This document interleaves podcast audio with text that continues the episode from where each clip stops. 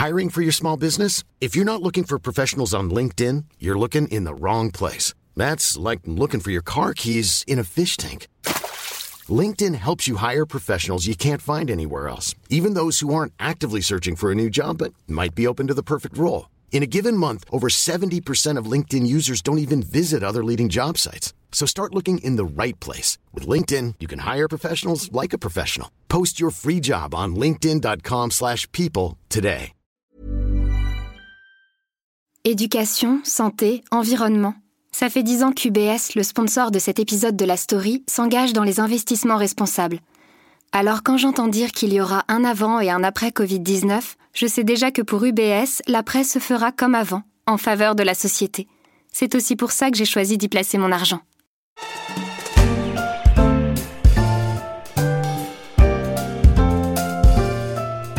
Attendait une arrivée en grande pompe, c'est finalement par la petite porte que Google a lancé son offre de streaming de jeux vidéo Stadia en France et dans 13 autres pays, comme un galop d'essai pour le groupe américain qui aimerait bien redistribuer les cartes dans un monde du jeu vidéo dominé par les consoles de jeu. Une chose est sûre, la route sera longue. Je suis Pierrick Fay, vous écoutez La Story, le podcast d'actualité des échos. Je prends les manettes et on part à la découverte de Stadia, l'arme de Google pour conquérir l'industrie du jeu vidéo, en se demandant s'il tiendra plus du AK-47 que du pistolet à bouchon.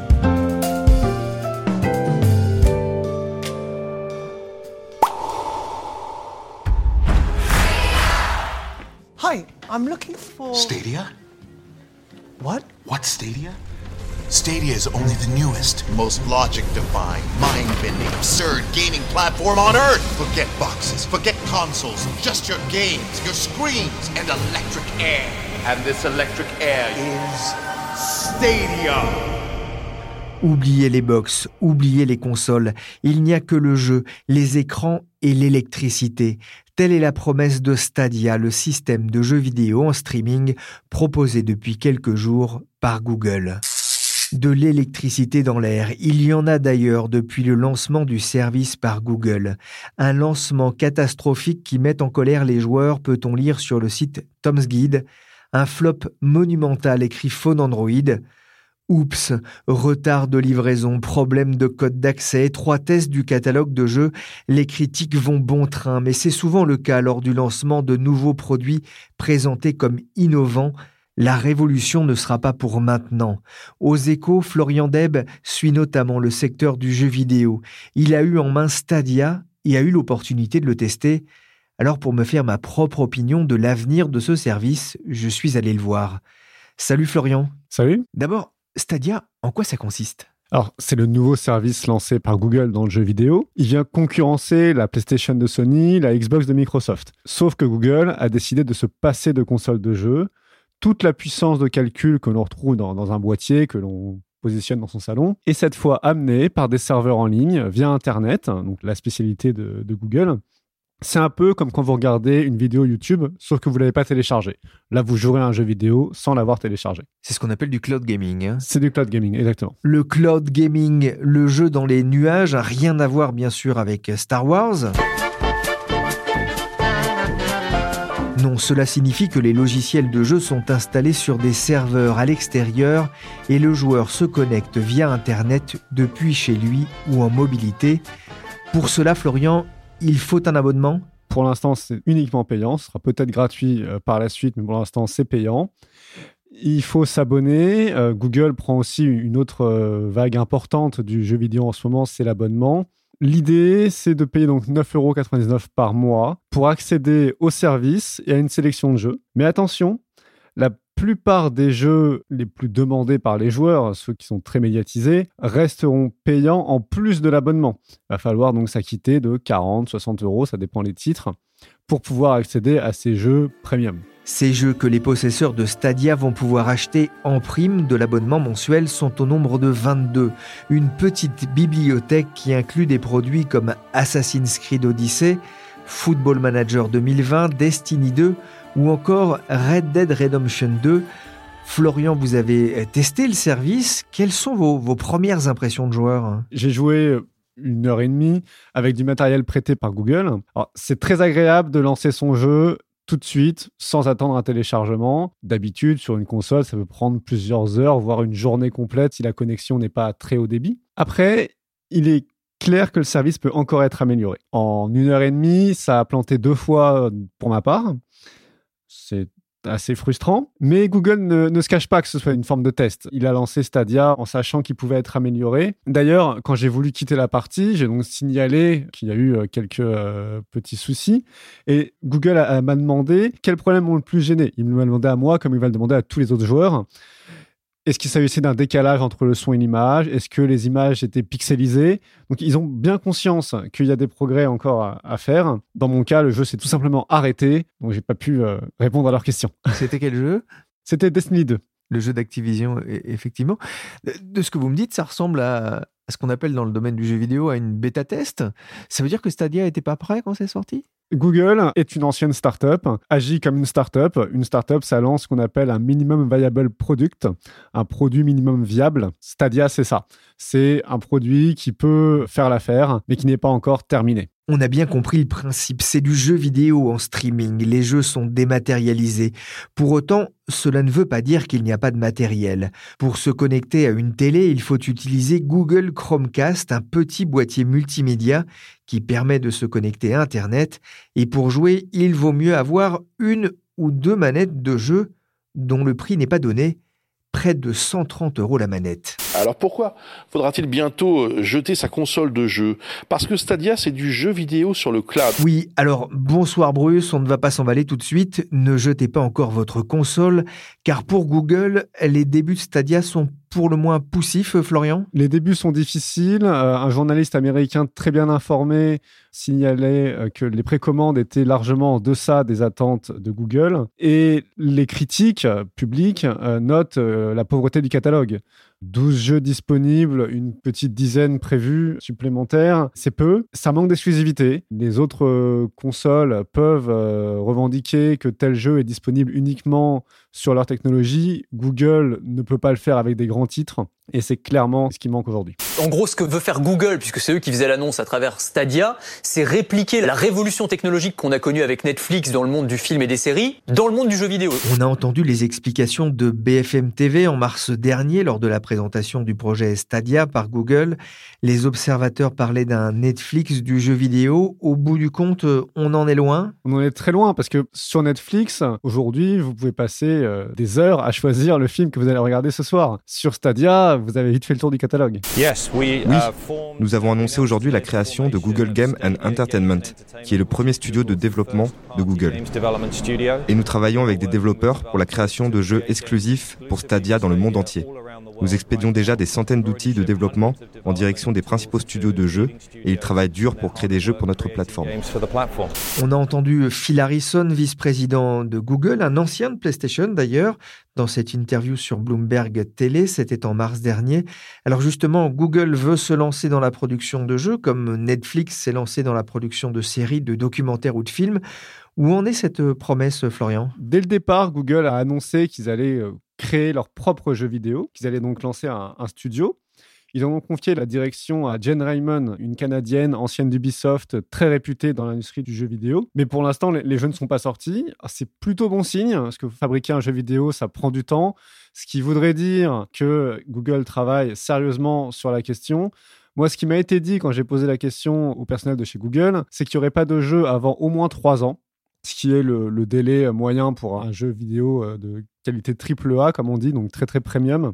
Ce qui veut dire aussi que Google n'a pas l'intention d'arrêter le jeu vidéo demain et qui sera là au moins là dans trois ans. Ça, c'était une des inquiétudes des développeurs. C'est ce qui peut expliquer finalement qu'il y ait aussi peu de jeux à l'ouverture? Effectivement, Google fait beaucoup de choses, n'est pas présent que dans le jeu vidéo, évidemment.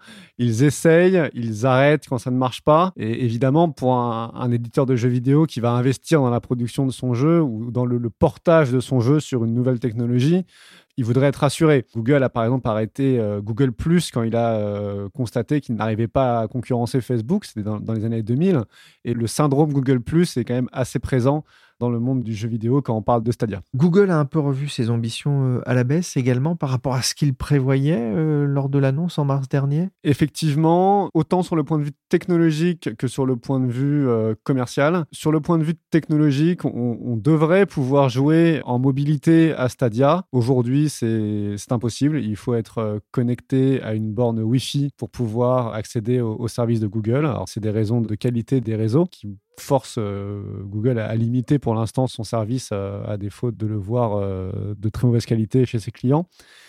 D'un point de vue commercial, il était aussi question qu'il y ait une version qui se passe d'abonnement, qui soit accessible pour les joueurs qui n'auraient pas envie de payer 10 euros par mois. Il était aussi question qu'on puisse accéder directement depuis une vidéo YouTube à un jeu vidéo. Tout ça a été pour l'instant gelé. Ça arrivera, pas tout de suite. On parlait de la nécessité d'avoir un Wi-Fi ou en tout cas un système qui permette là aussi de jouer en mobilité. Est-ce que la 5G, euh, là aussi, euh, ferait du bien et fera du bien euh, la au 5G projet de Google? fera énormément de bien, mais la 5G, c'est pas pour aujourd'hui. La 5G, peut-être dans les grandes métropoles mondiales l'an prochain, dans deux ans, plus sûrement dans trois ans. Et dans le reste du monde, ce sera dans, dans cinq ans, dans dix ans. Pour l'instant, les réseaux ne sont pas encore là pour le, le cloud gaming en mobilité. Le très haut débit permet du cloud gaming à domicile, mais là encore, il n'est pas déployé tout à fait partout, euh, mais il est loin d'être déployé partout. Et du coup, tant qu'il n'est pas euh, en place, le marché du cloud gaming est restreint. Est-ce que chez Apple, euh, Facebook ou Amazon, on regarde avec intérêt ce que Google est en train de faire? Bien sûr, tous les géants regardent. C'est d'abord une, activité très intéressante pour tous ces groupes qui veulent développer leur système informatique dans le monde entier. Le jeu vidéo est un des marchés qui croît le plus ces derniers temps, mais Google vient un peu en, éclaireur. Les autres regardent ce qu'ils vont faire et seront sans doute prêts pour le, le vrai décollage du cloud gaming en 2022-2023. D'ailleurs, Sony prévoit aussi des choses à cet horizon de temps-là. Microsoft est un peu plus en, en avance déjà, mais n'abandonnera pas sa console parce qu'ils savent très bien qu'avant quelques années, le cloud gaming ne sera pas du tout prêt pour être un marché de masse.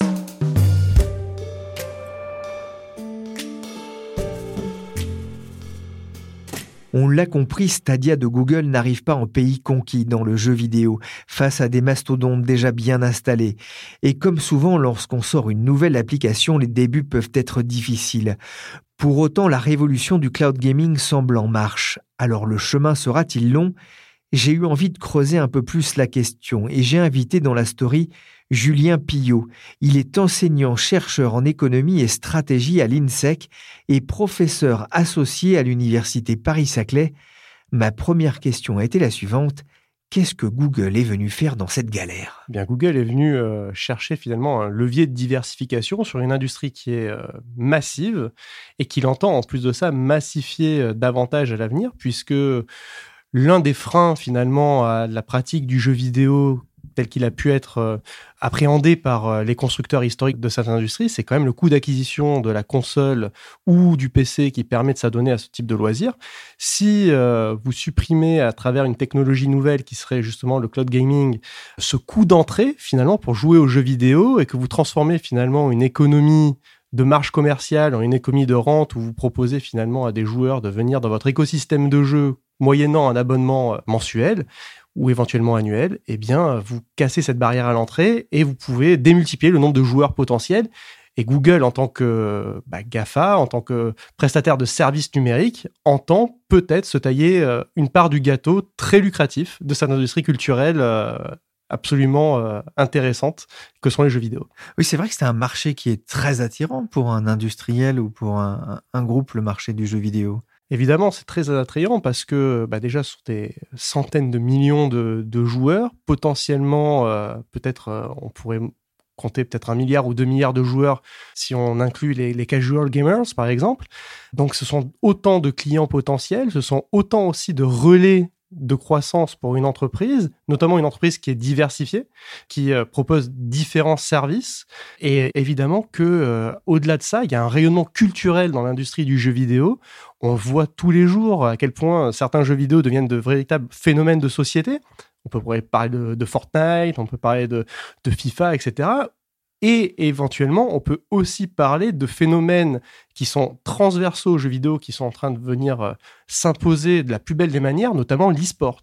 Voilà, donc tout ça fait que cette industrie des jeux vidéo est en train de, de se structurer, de changer de dimension, et une entreprise comme Google ne peut pas rester euh, quelque part les bras croisés face à une telle mutation, fatalement qu'elle a une carte à jouer, elle entend la jouer. C'est-à-dire qu'il ne faut pas voir l'arrivée de Google dans les jeux vidéo comme étant une réponse aux menaces, par exemple, de d'éclatement de l'entreprise souhaitées par certains politiques?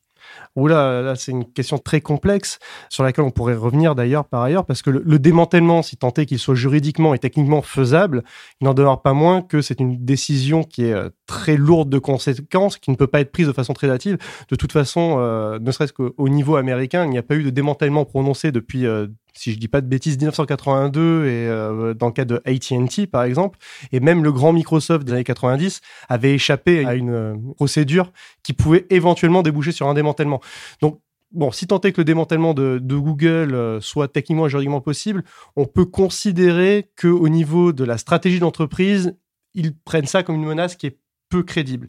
Il n'en demeure pas moins que Google a néanmoins des, des objectifs de rentabilité à atteindre, qu'il a des objectifs de croissance et que bon nombre de ces marchés actuels arrivent à, maturité, notamment euh, celui de la publicité et autres, et que malgré tout, euh, avec la, puissance technologique qui est la leur, avec les investissements consentis en matière notamment de serveurs distants qui servent aujourd'hui à faire euh, des services cloud, eh bien, ils auraient tort quelque part de ne pas tenter le coup de rentrer sur le marché des jeux vidéo, mais ce sera pas sans mal parce qu'il y a du monde sur le marché. C'est un investissement important, on a une idée? Non, c'est difficile de mettre des, chiffres parce qu'en plus de cela, ce sont des investissements qui se construisent année après année et euh, qui euh, finalement, à un moment donné, donnent naissance à des méga serveurs dont l'utilité peut être déclinée sur d'autres marchés.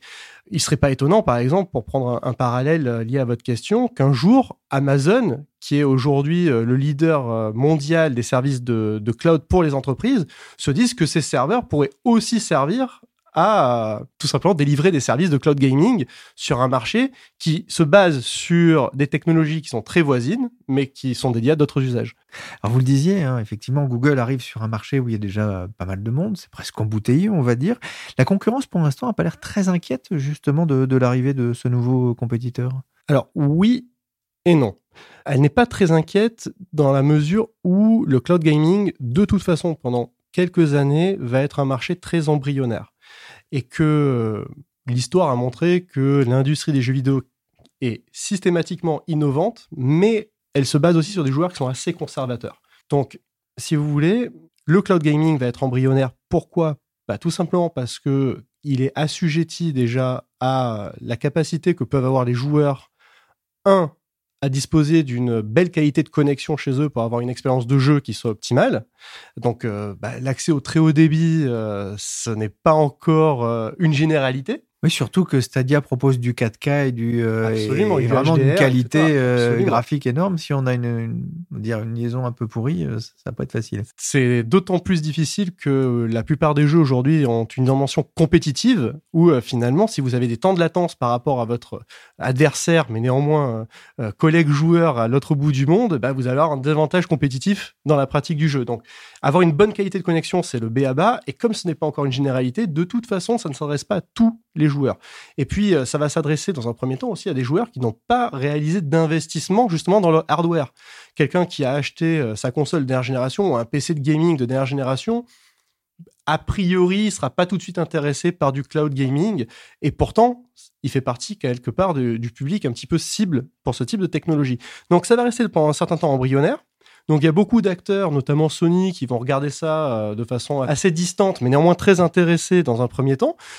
Mais néanmoins, pour venir à votre question initiale, il y a un acteur, et on comprend pourquoi aussi, qui euh, s'y intéresse de très près et qui, lui, pour le coup, n'entend pas laisser euh, l'avantage du pionnier à Google d'une certaine façon, c'est Microsoft. Microsoft travaille sur son offre xCloud depuis très longtemps et Microsoft a quand même des avantages par rapport à Google qui sont indéniables. La première, c'est que c'est euh, le numéro 2 du cloud pour entreprise et ils ont un vrai savoir-faire en la matière.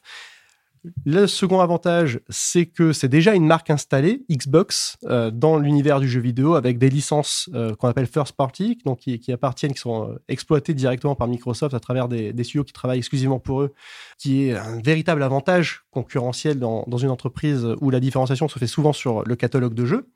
Et puis, un des autres avantages de Microsoft, c'est d'être déjà verticalement intégré, c'est-à-dire de, maîtriser quasiment tous les maillons de la chaîne de valeur, de la conception à la distribution en passant par euh, le hardware, euh, la production de, consoles, de manettes, etc.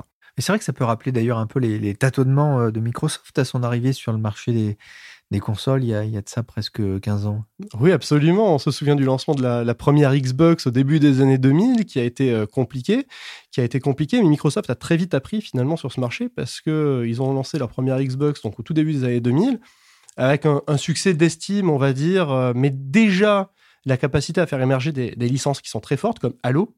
Et euh, très rapidement, en 2005, ils sortent la Xbox 360, qui est devenue euh, le leader de sa génération, tout simplement parce qu'ils avaient appris très vite des erreurs qu'ils avaient commises euh, à travers la, première Xbox.